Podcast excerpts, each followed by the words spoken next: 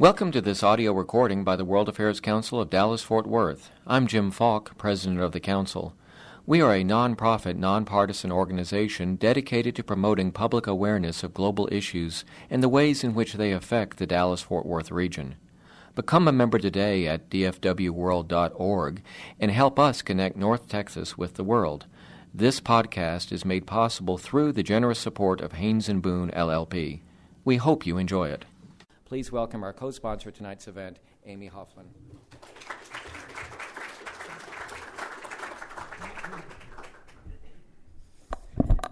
Good evening and welcome.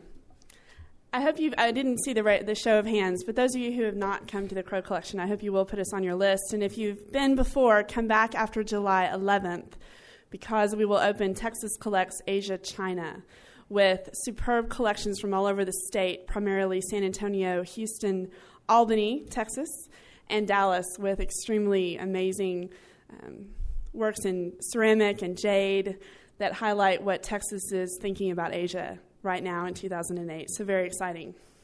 I'm honored to be here and thrilled to partner with the China series. From 1974 to 1975, between appointments as chairman of the Republic National Committee and director of the Central Intelligence Agency, George H.W. Bush served as head of the United States Liaison Office in Beijing. At this time, Sino American relations were starting to formalize, but official diplomatic relations between the two countries were not established until 1979. Isn't that amazing? You think of what's happened in the last 28 years.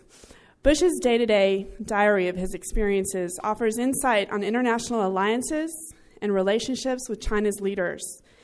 It includes his impressions of China and its people formed while exploring Beijing by bicycle, taking language, language lessons, and playing ping pong.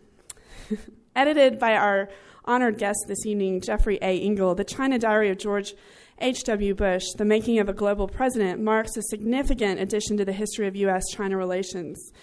He provides a glimpse into a fundamental period of inter- international di- diplomatic history and its impact on a future commander in chief.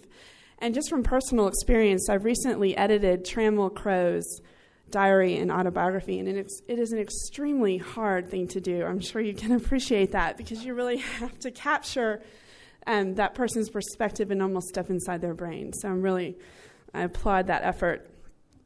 Here's what you don't know. In many ways, George Bush Sr., you do know this, established a foundation for U.S. and Texas relations with China a decade later, in the early 1980s, a well known Dallas real estate leader, Trammell Crow, worked closely with China as the company developed the Shanghai Trade Mart. Multiple trips in the early 80s forged new relationships with business leaders and a greater passion for Asia. Delegations of Chinese leaders visited Dallas often, learning the business and reciprocating Trammell's interest in their world. Then, Chinese President Jiang Zemin made history on one visit when he learned to drive a car under Trammell's tutelage at the farm, Mill Creek Farm in East Texas. Has anyone heard that story before? Jim probably has. In the fall of 1989, however, Trammell's role as an unofficial diplomat between China and Dallas was placed in the national spotlight on a much more somber level. By the request of George H.W. Bush, Trammell hand delivered a letter to Jiang Zemin following the tragic events at Tiananmen Square. He was the first Westerner allowed to meet with the president. This letter expressed our country's dismay at the actions of the Chinese government. It was a solemn chore, but important, as Trammell found himself again at a nexus in history. There, there's more to that story, but you can read it in an upcoming catalog. One of many extraordinary circumstances that he described in his journals, and that's what I've been editing. But this is not about Trammell or Trammell's diaries. This is about a president and about an author. Jeffrey A. Engel is an assistant professor of history and public policy with Texas A&M University's Bush School of Government and Public Service. He's the Evelyn and Ed F. Cruz Class of 49 Faculty Fellow and Director of the Scowcroft Institute of International Affairs. He holds a PhD in American history from the University of Wisconsin Madison, graduated from Cornell University, and has studied at St. Catherine's College at Oxford. Before coming to the Bush School, he was a lecturer in history and international relations at the University of Pennsylvania. He was also a visiting assistant professor at Haverford College and an Olin postdoctoral fellow in international security studies at Yale. That's a lot for your young face. Am I allowed to say that? Um, at the Bush School, Engel teaches courses in American foreign policy and the evolution of international strategy, with primary research interests including diplomacy's domestic and localized effects, technology and foreign policy, and economic warfare. His Cold War at 30,000 Feet, the Anglo American Fight for Aviation Supremacy, was published by Harvard in 2007. Have any of you read that book? Good job. he is also the editor of Local Consequences of the Global Cold War, and that was published in 2008. Again, this is a very busy, busy scholar. The recently published diary of George H.W. Bush um, as you know, is the private diary of the president. And according to Walter McDougall, this is one of my favorite quotes Engel's historical editing is the perfect frame to this lucid window on late Maoist China. Perfect is a nice word to have in a quote. In the Bush Diary's candid entries, the reader can eavesdrop on a statesman educating himself for the personal pragmatic diplomacy that would change the world. What's interesting is that the president never intended for these diaries to be published. Well, they have. and he certainly never, never imagined it would, it would um, incite such dialogue, and I think that's what's so tremendous. And published as it was, and you're not finished yet, Dr. Engel's next project is Seeking Monsters to Destroy Language and War from Thomas Jefferson to George W. Bush. And Oxford is publishing that volume. So, from his words to his voice, please welcome Dr. Jeffrey Engel. Thank you.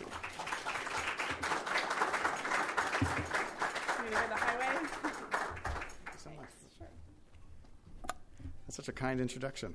Um, I'm struck, especially from one from one diary editor to another, um, by something that you said in particular. That when you spend uh, countless hours working on someone's diary, you begin to get inside their head a little bit, um, sometimes too much.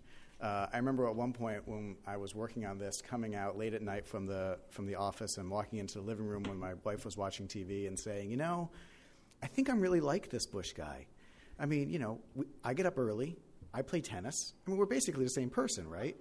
Uh, she told me to go to bed. So, um, in any event, thank you for that for that kind introduction and, and my sympathies for your editing process.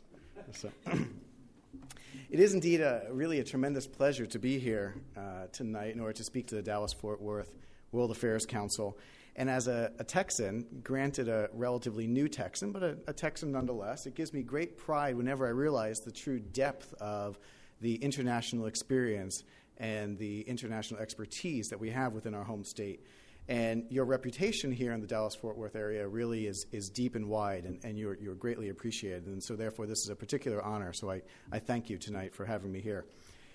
I'd like to begin my talk tonight with a broad, but I think particularly relevant question given recent news events, and that is what experience do you think is best and best serves someone who might want to become president of the United States? Government experience is usually considered a prerequisite. Yet, Abraham Lincoln, considered by many to be our greatest president, had scant elected uh, experience, only two years, in fact, of elected experience before he was elected president. Perhaps you might think a military career would be a useful bit on your resume be, to become president. And we've had generals like Washington or Eisenhower who proved themselves capable presidents, yet at the same time, we've suffered through such men as Grant or Taylor, whose presidential records never quite lived up to their previous military experience. Some presidents have been academics, many have been lawyers, uh, others excelled in business. Not one in the final analysis had a resume that exactly equaled all the others. And more importantly, it seems to me, especially in this election season, not one of them had a resume that would absolutely and with any, with any degree of certainty predict success in the Oval Office. In fact, if you push me against the wall and ask me to tell you which president had the single best pre presidential resume, the one that you would look at and say, undoubtedly, this person is going to be a wild success in office, you would have to pick Herbert Hoover. Um, and from the Snickers, uh, you all know that his presidential experience did not quite live up to the pre presidential hype. What experience, therefore, does predict success in this job is really anyone's guess. And I've come here, therefore, tonight to discuss the pre presidential experience of George H.W. Bush. And his pre presidential resume, I think, had few equals. He was successful in business, in politics, in government. He was an exceptional student. He was even a war hero. This litany of success, in fact, translated quite well to his White House. In particular, when we think of Bush's presidency, foreign affairs immediately leap to mind. Bush is primarily remembered today as an international president who governed over unprecedented transitions within the international system. The Cold War ended, the Gulf War was won, and the Soviet Union ceased to exist. When Panama, Tiananmen Square, and NAFTA are factored into the equation, it is clear that these were tumultuous times indeed. And Bush is generally recalled today fondly for his savvy in, in, his savvy management in handling these series of crises. These crises, I think, that were more numerous and more complex than faced any other single presidential administration in the 20th century, save Franklin Roosevelt's during World War II. But Bush's international reputation also offers a bit of a puzzle for the presidential historian. Specifically, where in his impressive pre presidential resume do we find and do we locate his international success? Just what in his background gave him such skill as a diplomat? Before he was president, of course, he had amassed an impressive list of foreign policy credentials, being ambassador to the United Nations and Washington's chief representative to China. He was head of the CIA, and of course, he spent eight years as vice president to Ronald Reagan. Now, this is an impressive resume to be sure, but even it seems unsatisfying in our quest to find and to locate exactly where Bush's diplomatic prowess arrived. For it is not as though Bush spent his entire career preparing for foreign affairs. In fact, on the contrary, he came to diplomacy rather late in his career. And with better electoral luck, in fact, he might never have come to diplomacy at all. Most of his life, until 1971, was spent as a businessman and as a domestically focused politician, almost exclusively interested in domestic issues. He turned to diplomacy only after losing his second bid for a Texas Senate seat in 1970, securing the job of United Nations ambassador only after successfully lobbying President Richard Nixon and Henry Kissinger, his chief foreign policy advisor, successfully lobbying them that he was utterly ignorant of foreign affairs. Uh, Nixon and Kissinger wanted to keep a complete tight hold over all things diplomatic. And he went to them, went to the Oval Office. First, in fact, Bush went to Nixon and said, I'd like to be Treasury Secretary. Nixon said, You're not qualified. Uh, he said, Okay, what else you got?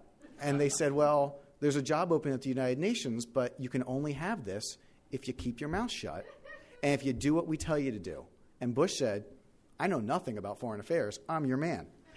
Um, Bush's experience at the United Nations, however, awakened a deep passion, I think, for foreign affairs. Yet I would contend that of all the numerous experiences that he had before 1989 when he assumed the White House, it was his time in China that, in fact, left the deepest mark upon his diplomacy. The 15 months that he spent as Washington's chief representative in Beijing from 1974 to 75, more than any other period, offers clues for understanding the styles and the policies that made his presidency such an international success. Three particular elements of his style stand out. First, his emphasis on personal diplomacy. The second, his emphasis on quiet diplomacy and his concurrent preference for stability within the international system. And third, his embrace of credibility, both personal and national, as vital diplomatic characteristics. I would caution, however, that the way that Bush understood the concept of credibility was significantly different than the way the term is bantered around today in international circles. Moreover, I will argue tonight that Bush's China experiences directly altered the decisions he made while president. The Bush presidency was, in this sense, very much made in China. Now, we know so much about Bush's time in China because he kept a personal diary while there, and it is, of course, that diary I'm here to discuss with you tonight. Thus, before telling the story of how Bush came to Beijing, what he experienced there, and ultimately how this experience affected his presidency, Let me tell you a little bit about the diary itself. It's a fascinating, but also at times a quirky text. Bush first began keeping a personal diary in November of 1970 as a way of dealing with the emotional roller coaster of just having lost his Senate bid. He continued to keep his diary throughout much of the rest of his life. Yet I am told, I have not seen them, but I am told that Bush's presidential diary is incomplete. It's incomplete for vast months at a time. There is not a single reference, in fact, that Bush made, not a single contribution to his diary that Bush made for the entire Gulf War period. This omission tells us a lot about how Bush chose to keep the diary. He kept it, as was already mentioned, for himself. He's a fundamentally modest man, it seems to me, and he never wrote with any concept or any notion of preserving a record for posterity. He instead used the diary solely for his own use as a way of processing the broader questions of his day. In time, he came to use it, I like to think, as an artist might use a private sketchbook, as a way of exploring new ideas and new concepts. He recorded it only for himself. And when I say record, I mean it. Because Bush did not write the diary longhand, he did not type it. Rather, he, transcri- he uh, dictated it nightly into a tape recorder to be transcribed later, in some cases years later, by assistants back in Texas. Uh, indeed, for the China diary itself, all that we have left are those original uh, transcriptions. The original tapes have unfortunately been lost. Now, the way that Bush composed his diary offers frustrations as well as insights. Bush never, for example, went back through his text to proof for grammar or for consistency, the way a letter writer or a diary writer in a traditional sense might. He was perfectly content, for example, to record in his diary that he had lunch with Joe today without feeling any need to explain who Joe was. Now, I've spent much of the last three years trying to figure out just who those Joes were, uh, identifying as many of the events and people as possible, but some, I have to say, are simply lost to the ages. He recorded, for example, meeting a very friendly young couple from Texas in late 1974, the Smiths. Um, I'll leave it to you to ponder just how many couples from Smith there were in Texas in 1974. By the way, if that rings a bell with anybody, let me know. Um, such small frustrations for the historian, however, pale in comparison to the treasure trove the diary offers as a way of understanding Bush and these exciting times. For the way that Bush recorded the diary means that we are sure to have his innermost thoughts. And in fact, Bush served in China during particularly tumultuous times in American history, featuring economic, social, and political woes at home and difficult times abroad for detente, including the violent end of the Vietnam War. These events, which occurred during a moment in Bush's life when he was particularly open to new experiences, oh, there we go, open to new experiences, left a profound impact on his worldview. To give you a taste of the diary itself, let me read you an example of, its, of Bush's rich description of his journey through Beijing's massive May Day celebration in 1975, a festival that happened to coincide exactly with the communist victory in the Vietnam War and the fall of Saigon in Bush's words, quote, May 1st, unbelievable, extremely difficult to describe. Six parks were all made over into playgrounds, all kinds of cultural performances, singing, children in the brightest colors of greens and reds and yellows and blues you've ever seen, banners all over. We were enchanted by the literally hundreds of thousands of people milling with great happiness through the park. There were all kinds of performances singing, dancing, flowers, games. It was unbelievably spectacular, something that I couldn't quite visualize. I had always thought of May Day as tanks and Mao standing in the square with people running on by him, but that wasn't it. The square was crowded, but there were all crowds going into the parks. These parks, again, were like the summer palace, full of activities. Kids could drive little cars. They had all these industrial exhibits derricks lifting, boats running, one warship firing its rockets into the air. The only thing there was a sign in there talking about supporting the people of Cambodia, Laos, and Vietnam against U.S. imperialists. People were extremely friendly. I used the old giveaway Polaroid gambit, which Bush is doing here, and they were absolutely thrilled, particularly the children. I saw lots of South Vietnam tourists with their little signs, the whole aftermath of Vietnam making me slightly sick. But anyway, there was no animosity towards us anywhere that you could feel. End quote. This taste of the diary, I think, reveals the passion that Bush had for China. And it also reveals, I think, one of the particular pleasures of the diary in that it is written in Bush's own words, and one can easily hear that familiar, if unusual, cadence uh, when we're reading the diary because we are, in fact, reading Bush's spoken words. Within the confines of his diary, Bush felt comfortable exploring the world as he found it in 1974 and articulating the lessons that remain with him throughout his days. And that world that Bush saw in 1974 was in flux. The China he ventured to was in the last throes of the Cultural Revolution and the first days of the new internationalism that would see it soon become a world power. It was only two years after the once rabidly anti communist Nixon had journeyed to Beijing to meet with Mao Zedong, that famous meeting dubbed in the West a new opening to China. What made this journey all the more epic is that Washington and Beijing had been at odds since the 1950 Communist Revolution.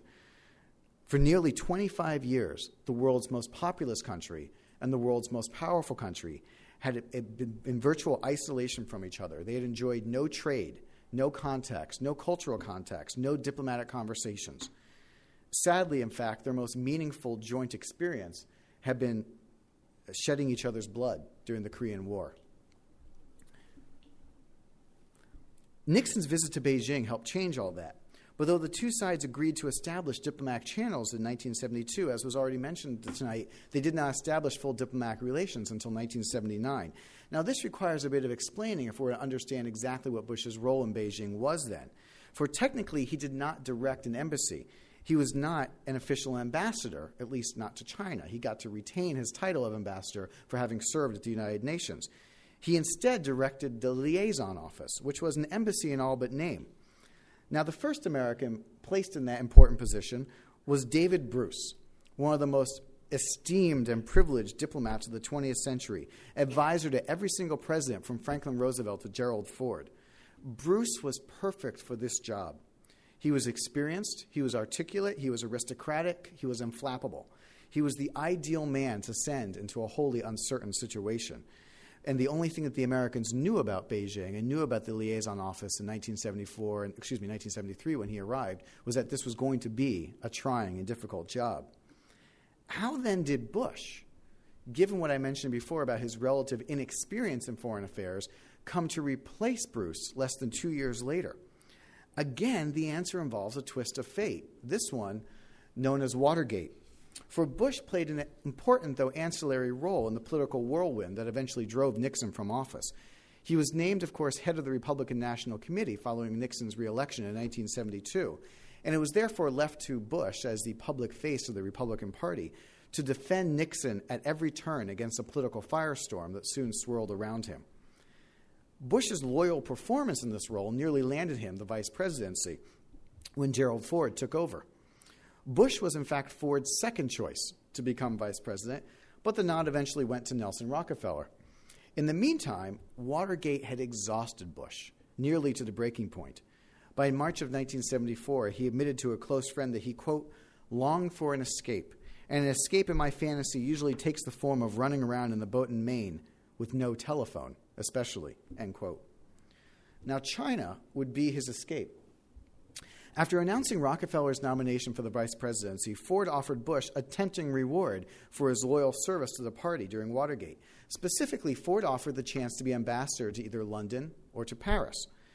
These were coveted posts. These were the most, two of the most dramatic and important posts that Ford had it within his power to grant.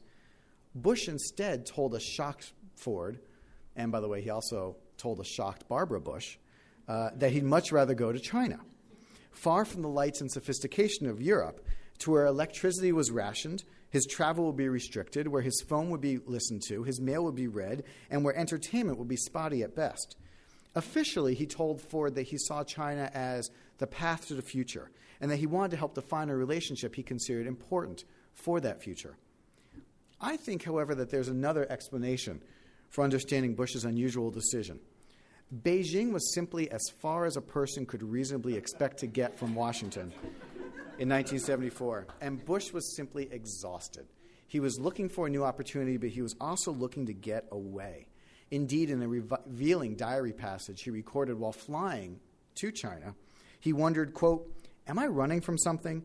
Am I leaving what with inflation, incivility in the press, and Watergate and all the ugliness? Am I taking the easy way out? End quote. He turned to China with a manic energy, which I think is best understood as a desire to work so hard on something entirely new, so as to forget what he was running from. And he literally hit the ground running, emerging on his first morning in Beijing just as the sun was coming up in order to take his dog for an inaugural jog around the city.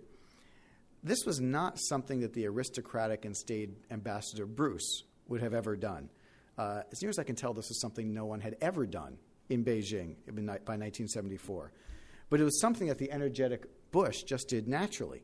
And the jog itself is significant for what it reflects about Bush's approach to his job in China, which he considered to no small extent a mission to improve Sino American relations by improving personal ties between his staff and the Chinese. Whereas Bruce had kept a low profile in Beijing, avoiding the spotlight in order to avoid potentially offending the Chinese, Bush arrived determined to make friends with the Chinese because he believed that each country's national interests would be better served if their diplomats knew each other on a personal level. Bruce had directed the American staff in Beijing to live quietly. Bush instead chose to be in the public eye as much as possible. Bruce was driven around Beijing in a limousine. George and Barbara Bush each rode in a sea of Chinese bicycles. Bruce largely waited for invitations from Chinese officials. Bush issued them en masse. Indeed, in his first week in Beijing, Bush unilaterally decided that he and his staff would attend the very diplomatic receptions that Bruce had avoided. This was a decision that rankled Kissinger, who yearned to control every aspect of the Sino American relationship. For Bush, however, one simply couldn't improve relations by sitting at home. Now, I should add here that part of what made this unilateral decision by Bush an important one has again to do with the, with the protocol involved with the fact the United States did not have an official embassy in Beijing. Um, diplomatic receptions and diplomatic events are ranked according to the importance of the country but only by the importance of the country based upon those with which the host country has formal relations. What this means in English is that Bush was treated personally like the representative of the most powerful country in the world. Whenever there was an important official event, however, he had to be ranked, seated, or placed in the receiving line below the least important country with which China had formal relations. In practical terms, as Bush describes it, he spent a lot of time standing next to the representative from the Palestinian Liberation Organization. Um, uh, I should note, by the way, he doesn't ever describe any conversations with that person. Um, Bush's desire to personalize relations is central to understanding his broader conception of diplomacy, for he believed that diplomacy worked best when conducted by elites who knew each other not just as associates, but also as friends. Now, he never believed that friendship would trump national interest. But he did think that the little element of trust between leaders who were friends could help in times of crisis in particular smooth the rough waters of the international system. As he wrote in his diary, quote, my hyperadrenaline political instincts tell me that the fun of this job is going to be to do more, to make more contacts. Although everyone along the line says you will be frustrated, won't be able to make contacts, won't be able to meet people, they will never come to see you, etc., etc. I fear this may be true, but the fun will be in trying. End quote. Now, as this quote suggests, not everyone in Washington took kindly to Bush's plans. Kissinger, in fact, believed that Bush's efforts to win favor with the Chinese would prove pointless. And by the way, he never hesitated to tell Bush that his plans were pointless. They won't meet with you, he warned. And even if they did, they would never allow their personal feelings to influence their principled stances on international relations. In fact, Bush's quest to personalize Sino American relations was openly ridiculed at the State Department among the career diplomats as naive in the extreme. As Kissinger aide and future ambassador to Beijing, Winston Lord, wrote his boss Kissinger, quote, Bush has energetic plans to try to meet as many significant Chinese as he possibly can, especially political leaders. We doubt that he will have any breakthrough in this regard, but you may wish to outline your concept of his proper role in the policy arena. And I'll ask you to note the word proper there. What Bush was doing in Washington circles was considered improper. Now, I should note that one of the truly interesting and significant and revealing aspects of the China Diary is a portrait that it paints of Kissinger, whom Bush found to be controlling, manipulative, petty, and uninterested in personal diplomacy. Kissinger, in other words, doesn't come off well in this book. Now, this is a point that the president tried to remedy during a preface that he wrote for this book, which he composed in 2007. He said, quote, When I reread the diary, I was amused by I was amused by some of my frustrations with then Secretary of State Henry Kissinger, a man whom I greatly respect and consider a friend and from whom I learned a great deal. It made me realize how much my views have changed since those days and just how much my experience in China changed me. End quote. That was how Bush described Kissinger in 2007. That was not how he described him in his private diary in 1974. And their ongoing argument over the efficacy of personal diplomacy, which in reality was an argument over how much Kissinger could control Bush from halfway around the world, helps explain the unflattering picture of Kissinger painted by Bush's diary. When Kissinger came to visit, Beijing, seen here meeting with Deng Xiaoping, in fact, you'll note the gentleman uh, second from your left is a very young looking Donald Rumsfeld. When he came to visit Beijing, Bush was able to see his style of diplomacy from up close. As Bush recorded in the diary, quote, People on his staff are scared de- to death of Kissinger. It is unbelievable, too much so. There is too much entourage feeling, too much kind of turmoil. Is he coming? Is he coming? Is he late? Is he late? Nobody is willing to bite the bullet and speak up. Amazing mixed feelings. Great respect for the man and his accomplishments, and yet concern about some of the trappings and some of his ways of handling people. There is certain graciousness that is lacking. No question about it. Ungracious. End quote. Um, for Bush, that's about as nasty a rebuke as one could possibly imagine. Uh, in fact, one of the things that's startling about this book, startling to me, maybe not to more sophisticated people, uh, is that there's not a single word of profanity in this book. Um, Bush, when he used the word ungracious, that's as mean as he possibly could get. I mention Bush's views of Kissinger because they demonstrate how much Bush learned from Kissinger, but primarily by viewing Kissinger as a foil for what not to do. If ever given the chance to run American foreign policy, he mused, he would do things quite differently. Whereas Kissinger was controlling, Bush renewed his desire to be open. Whereas Kissinger wanted to keep relations on a coldly detached plane, Bush wanted to warm them through friendship. Ultimately, Bush's reflections on Kissinger offer some of the China Diary's most revealing passages, not only for the portrait that they paint, but for what they tell us about the painter. And though he was the one painting the portrait, I should note that the China Diary reveals not only Bush's hopes, but also his frustrations for dealing with China. For all that he longed to personalize Sino American relations, the Chinese simply refused to meet him halfway. Scarred by the Cultural Revolution and fearful of being publicly too friendly towards the imperialist Americans, most Chinese leaders simply rebuffed Bush's frequent invitations. His invitations went unanswered, leading to frustration and to anger. As Bush wrote, quote, I am continually amazed at how hard it is to get close to the Chinese. They can be so obtuse, they can be so removed, so little chance for contacts. Middle Kingdom syndrome with an underlying hatred of foreigners is amazing. We are the foreigners, the barbarians. For polite people, they act in very strange and tough ways. End quote. Bush's ability to personalize Sino American relations never lived up to his desires, though the experience did not sour him entirely on the idea of personalizing diplomatic relations. It did, however, make him come to view personalized relations in a more nuanced fashion, appreciating the importance of domestic politics, for example. He still thought personal relations could smooth the rough waters. He just learned not to rely upon them.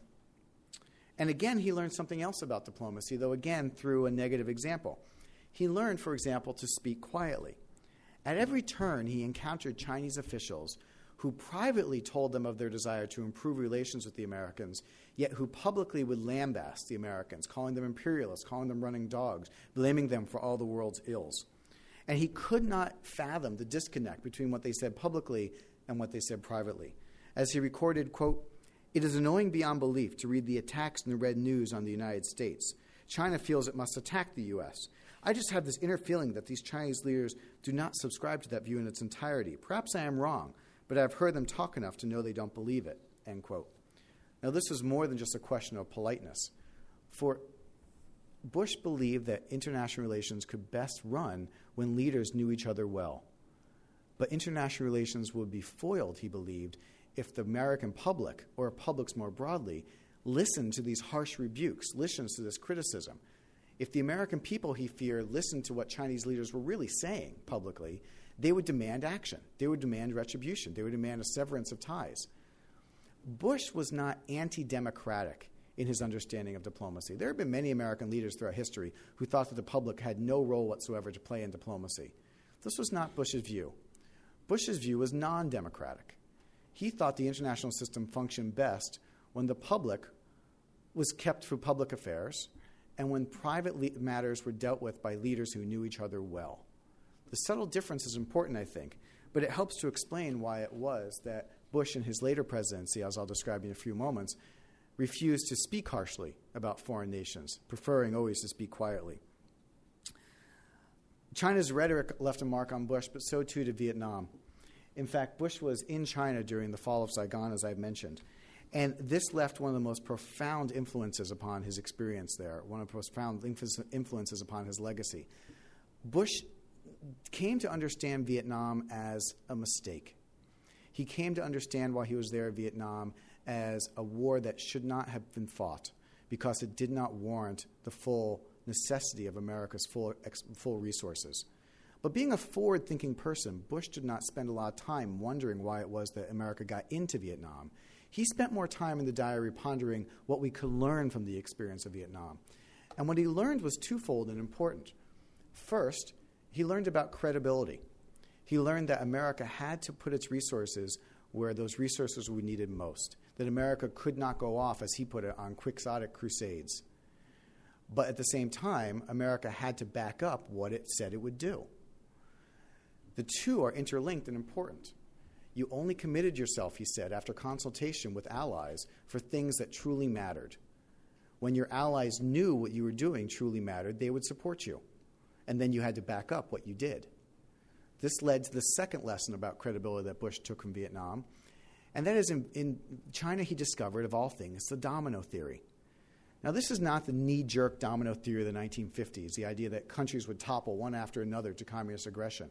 Rather, Bush understood the domino theory as a matter of credibility. While in Beijing, after Saigon fell, he saw Asian leaders by the dozen coming to Beijing essentially to pay homage to the new leaders of Asia, to the new power in Asia, to improve their relations with the Chinese. And Bush thought that what this meant for him was that when a country failed to fulfill its obligations, the other countries around, other American allies, would seek to move away from the power vacuum. They would go to the country that mattered most. In this case, it was China. He thought, therefore, that not only America had to fulfill its obligations, but that he understood it through terms of the domino theory. That if you did not fulfill your obligations, other countries would, in particular, begin to slide away from the United States.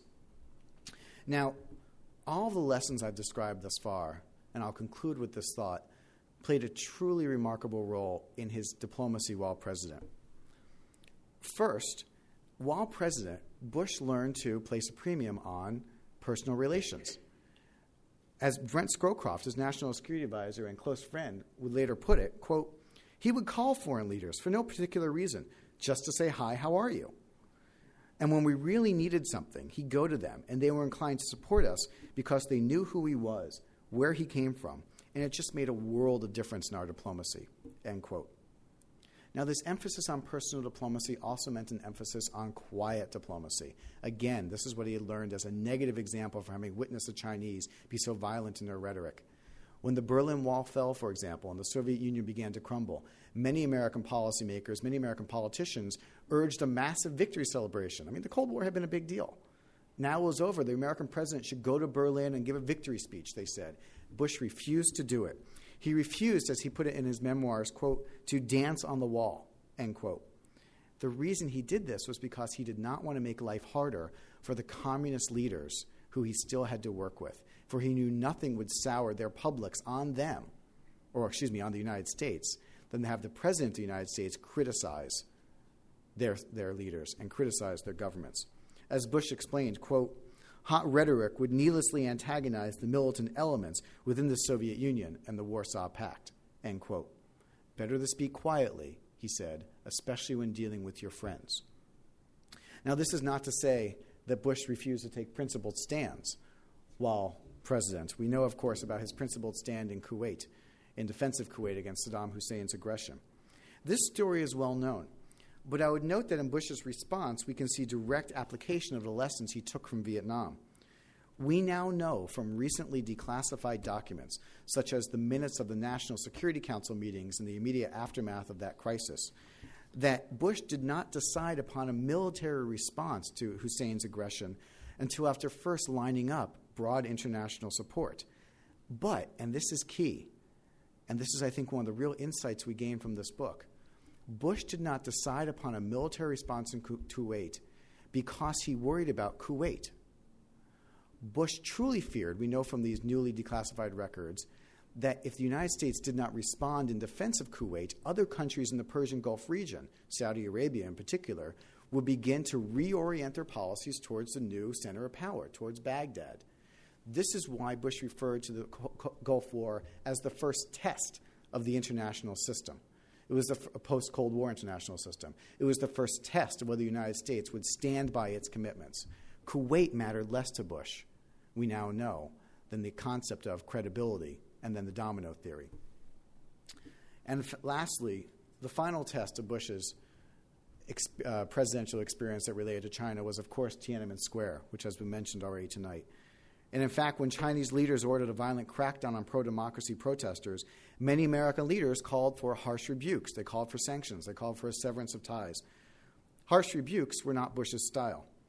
He still believed that peaceful relations with China held the key to the 21st century. And thus, fearful of doing anything that would damage long term relations with China, he fell back on what he knew best personal diplomacy. He sat down during the crisis to write a personal letter to Chinese leader Deng Xiaoping, a man, importantly, he had met in 1974 while in Beijing. It was a personal letter written in his own hand, one that stressed their own personal friendship that had gone back over 20 years at this point. He asked Deng if he could send a personal envoy to sort this out. Scowcroft went, in fact. But more important than this personal touch, Bush believes to this day that he only reacted in this way because he knew Chinese leaders and because he had known them and he understood why they reacted the way they did to these protests. Another president, by extension, might well have acted differently. They might well have imposed those sanctions, they might well have imposed that harsh rhetoric. They might not have relied on personal diplomacy. Whatever the results, Sino American relations might very well be different today. In Bush's China diary, therefore, we can see the inner thoughts of an American president at a fascinating moment in history. We can see a future president learning his trade. Bush is remembered today as an internationalist president, as one with particular skills and prowess within the international arena. That Bush presidency, I think, was indeed made in China. Thank you for your time.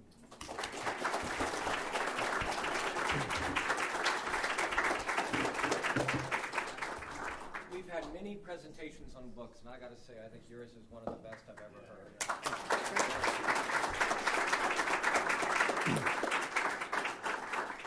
Remember, please, we are podcasting tonight, so hold your question until the microphone is brought to you.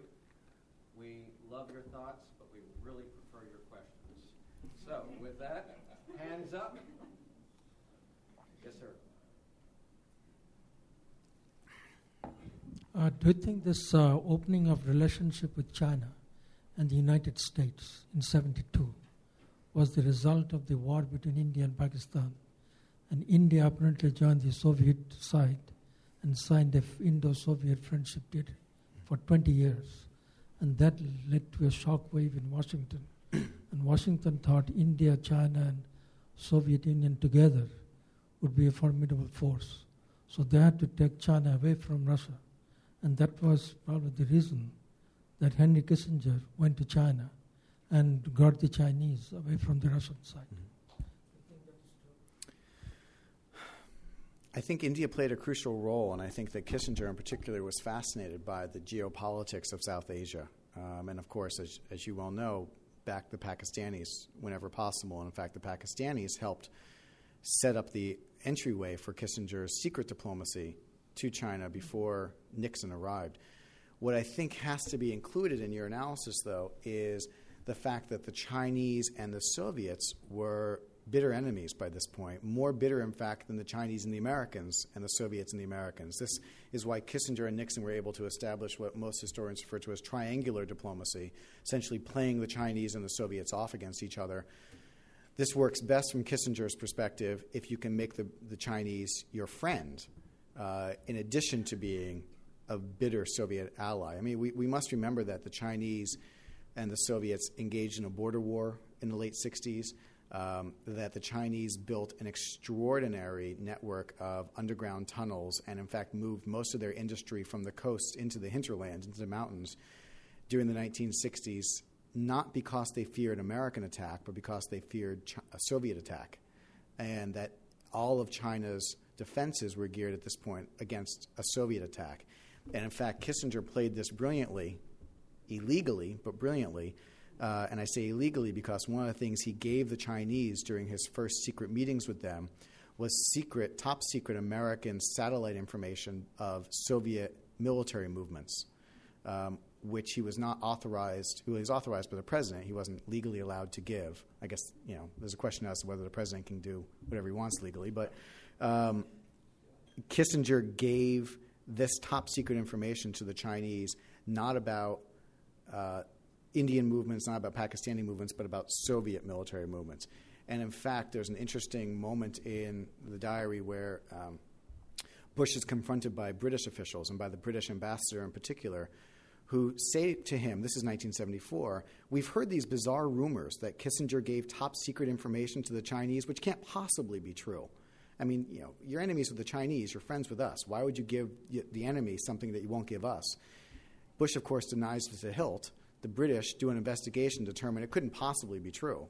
Uh, it turns out we now know it was true, um, largely because of how Kissinger viewed China as the key to the triangle of diplomacy with the Soviets.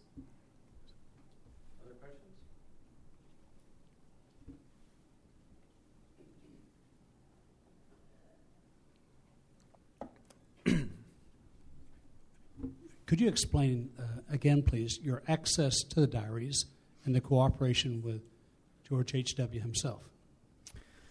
Yes, this is actually, um, I'm glad you asked that because um, President Bush has been every historian's dream. Uh, he's been extraordinary in this regard. The, the diary is his, is his personal property. Um, he signed it over to the library, but it was his. And many people had gone to the president before and asked if they could publish it. And being a modest man, and he still, I think to this day, thinks no one should possibly be interested in what he had to say, Bush. Um, Bush did not believe that anybody would be interested in it, so he kept refusing opportunities to publish it. Um, I, being at the Bush School, was able to get some interviews with Bush about the diary. Um, it occurred to me only later that while I was interviewing Bush, he was interviewing me. And when we decided to go ahead and try to publish this book, he finally consented, largely because we decided to go with a university press and to make this into as scholarly a, a, project as possible. He's been an absolute dream to work with in that part of the negotiations that led up to his signing the book over to me was his agreement, which he gave wholeheartedly, that he not see the final product until it was done. Um, all of the interpretation is mine, and he had no access to it. He had no uh, desi- he had no ability nor any desire to critique my work as a historian uh, in this book. He sat for interviews. He um, Barbara sat for interviews. Twenty dollars um, for education program. Let's give a hand um, they both sat for interviews. They helped arrange uh, interviews with some of President Bush's colleagues, uh, James Baker and Scowcroft, and, and so on, and also answered a lot of questions via email that only the person, the author, would have known uh, of the diary. But in terms of interpretation, he never once asked to have any input whatsoever. Um, and frankly, I, I, think that he understands perfectly well the need for scholars and policymakers to operate in separate and uh, in separate realms. It, I, I, really can't say enough about, about his work in this. Based on your knowledge and what you learned from the diaries, how do you think the current President Bush learned or did not learn from the experiences? Because I can sense the personal diplomacy that exists, and I've heard di- personal diplomacy and yet a different approach mm-hmm. at this point. And maybe you have some insights on both sides of that story. Um, interesting enough, uh, that wasn't just a plant. Um, George W. Bush, George W. Bush visited China uh, during this period. Um, the senior Bush does not mention George W. very often. in his diary, not nearly as often as he mentions his other children, despite the fact that George W. was there for quite a long period of time. Um, apparently, George W. was extraordinarily impressed with the Chinese socialized medicine at the time because he had a bad tooth that had cost him $600 to fix in the United States and had not been fixed, and he went and paid a Chinese dentist 60 cents to have it fixed. Um, this imprint of socialized medicine, I think, did not last. Um, it's, it's, a, it's a really it's a, it's a puzzling question, um, one which I'm going to punt entirely uh, by saying that my interest is in H.W. Bush, and one of the real difficulties that I have in dealing with H in working on H.W. Bush is that, and I and I've just written this. We we have a big um, we have a big special forum on the diplomacy of H.W. Bush that is coming out now that's 20th anniversary of his administration in the journal Diplomatic History, which is the, the signature journal in our field. And I'm writing the introduction to that, and I have to say that it is almost impossible to think about the senior Bush's diplomacy without, because we're human, reflexively thinking about what comes next. And that's very difficult to get away from, especially since, frankly, what I think connects the two diplomatically is far smaller than the differences between their styles. Tell us um, what moved President Bush to, or Ambassador Bush at that time to leave, and, and, and what, how, how was that decision made to leave China? Uh, he left because he was offered the job of um, Central Intelligence Agency head, uh, chief of the CIA. Uh, during a massive reshuffling of Ford's foreign policy, Kissinger was moved out of the State Department, or excuse me, moved solely to the State Department. He, he, he had for a short time, been the only person to be National Security Advisor and Secretary of State. Uh, Brent Scowcroft became Secretary of State under Ford. Uh, Bush was brought back to be Central Intelligence head. And the official line is that Bush recalled the line from his father that his father said, when the president asks you to do something, the proper answer is yes. Um, and therefore he went back. He called his he called his family, he called his sons, he called George W. actually and said, "Canvass the kids, ask them if this is okay," because the CIA was not particularly well thought of in American society in the 1970s. Ask your brothers and sister what you think, how you think we should, what you think we should do. Uh, apparently, George W. called back about 30 seconds later and said, "Well, I've canvassed all the kids, and they say it's fine." Now, the point of the story is he didn't canvass all the kids in 30 seconds. He was sort of making a point of his own that we believe whatever you decide to do is the right thing, Dad. Um, I think there's another part of the story, though, in that Bush is really frustrated with his time in China. The diary actually ends about four and a half months before he leaves China. And I think that that's symbolic because time and again, Bush is describing his frustration, his anger, his, his um, utter inability to get the Chinese to meet with him the way he wants. And he sort of throws in the towel, I think, on the Chinese at this point. He still thinks they're important, but he knows he's not going to be able to recreate the kind of personal relations he wants. He's gotten the exhaustion of Watergate out of his system. So when the president says, come back to Washington, he, he's ready to go. I was going to ask the same question that he was going to ask, and I realized you said you were going to punt it, but I, I think that the thing that I took from your presentation is the fact that with his UN experience and with his China experience, you're talking about a whole different background right. with HW versus his son, and just being a son isn't going to get you where you need to be on the diplomatic front. So I, I just I was curious if you would agree that because of that background, that the Tiananmen Square example and all that, that that's where he really just had the edge on his son of being able to be known for doing so well with the international relationships.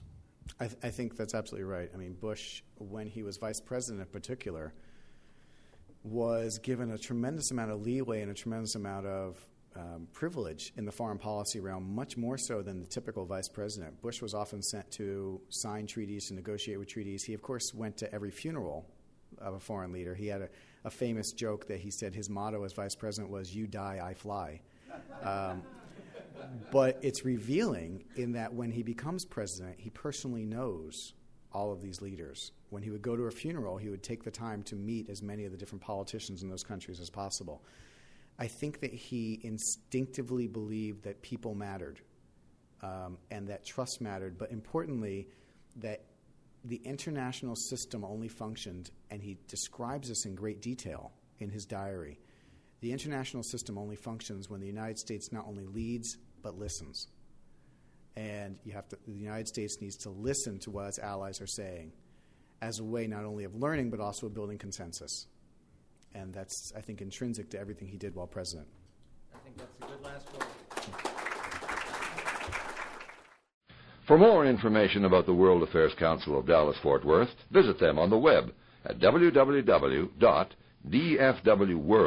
www.dfwworld.org.